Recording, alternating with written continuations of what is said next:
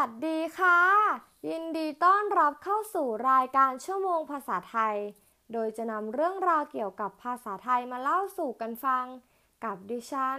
สิรินันพอดแคสต์รายการนี้เป็นรายการที่จะเล่าเกี่ยวกับวรรณคดี ให้กับผู้ฟังได้รับฟังกันค่ะ วันนี้ดิฉันจะมาเล่าในตอน ผจญภัยไปในโลกวรรณคดี กับสุนทรภู่ค่ะ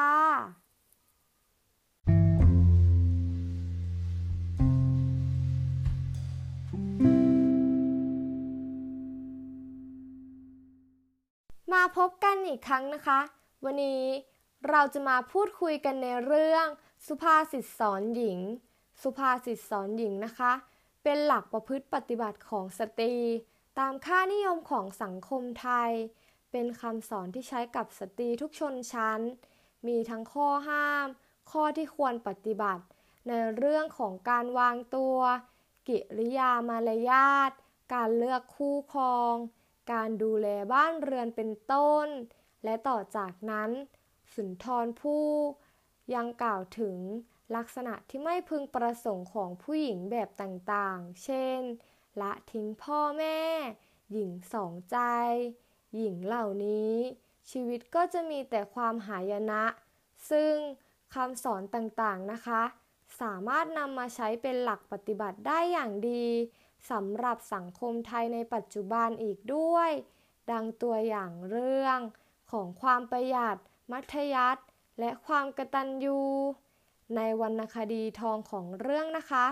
มีบทประพันธ์ที่คุ้นหูว่า มีสลึงพึงประจบให้ครบบาท อย่าให้ขาดสิ่งของต้องประสงค์ จงมักน้อยกินน้อยค่อยบรรจง อย่าจ่ายลงให้มากจะยากนาน สุภาษิตสอนหญิงนะคะ ให้ความรู้และเป็นหลักประพฤติปฏิบัติที่เป็นประโยชน์ต่อการดำเนินชีวิตของสตรี ตามวัฒนธรรมไทยดั้งเดิม เป็นคำสอนเพื่อให้สตรี รู้จักการวางตัวอย่างเหมาะสม สอนให้รู้จักปฏิบัติต่อบิดามารดา และสามีอย่างถูกต้อง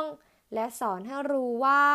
สิ่งใดควรทำหรือไม่ควรทำทั้งยกตัวอย่างให้เห็นว่า หากสตรีประพฤติตามคำสอน ก็จะได้รับการยกย่อง แต่ถ้าประพฤติปฏิบัติไม่ดีก็จะมีผู้ตำหนิ และดูถูกนั่นเองค่ะ วันนี้ดิฉันขอยกตัวอย่างสุภาษิตสอนหญิงมาหนึ่งตัวอย่างนะคะ เป็นการรักนวลสงวนตัวไม่ชิงสุกก่อนหามนั่นเองค่ะ เราไปฟังกันดีกว่า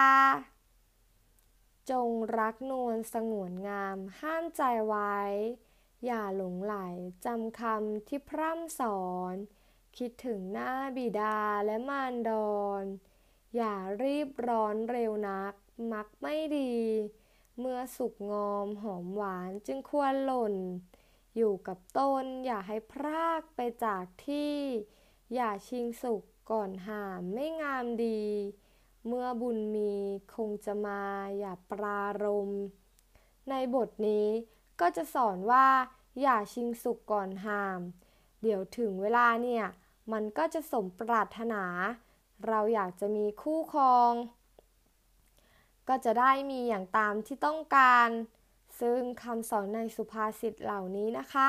เป็นที่นับถือและแพร่หลายสืบต่อกันมาช้านาน เป็นสิ่งสะท้อนถึงค่านิยมที่มีต่อสตรี และค่านิยมเหล่านี้ คงปรากฏอยู่โดยสืบทอดมาถึงปัจจุบันเลยค่ะ ในตอนต่อไปจะเป็นเรื่องราวเกี่ยวกับอะไรนั้น ให้ติดตามชมในตอนหน้านะคะ วันนี้ดิฉันสิรินันพอดแคสต์ขอลาไปก่อน สวัสดีค่ะ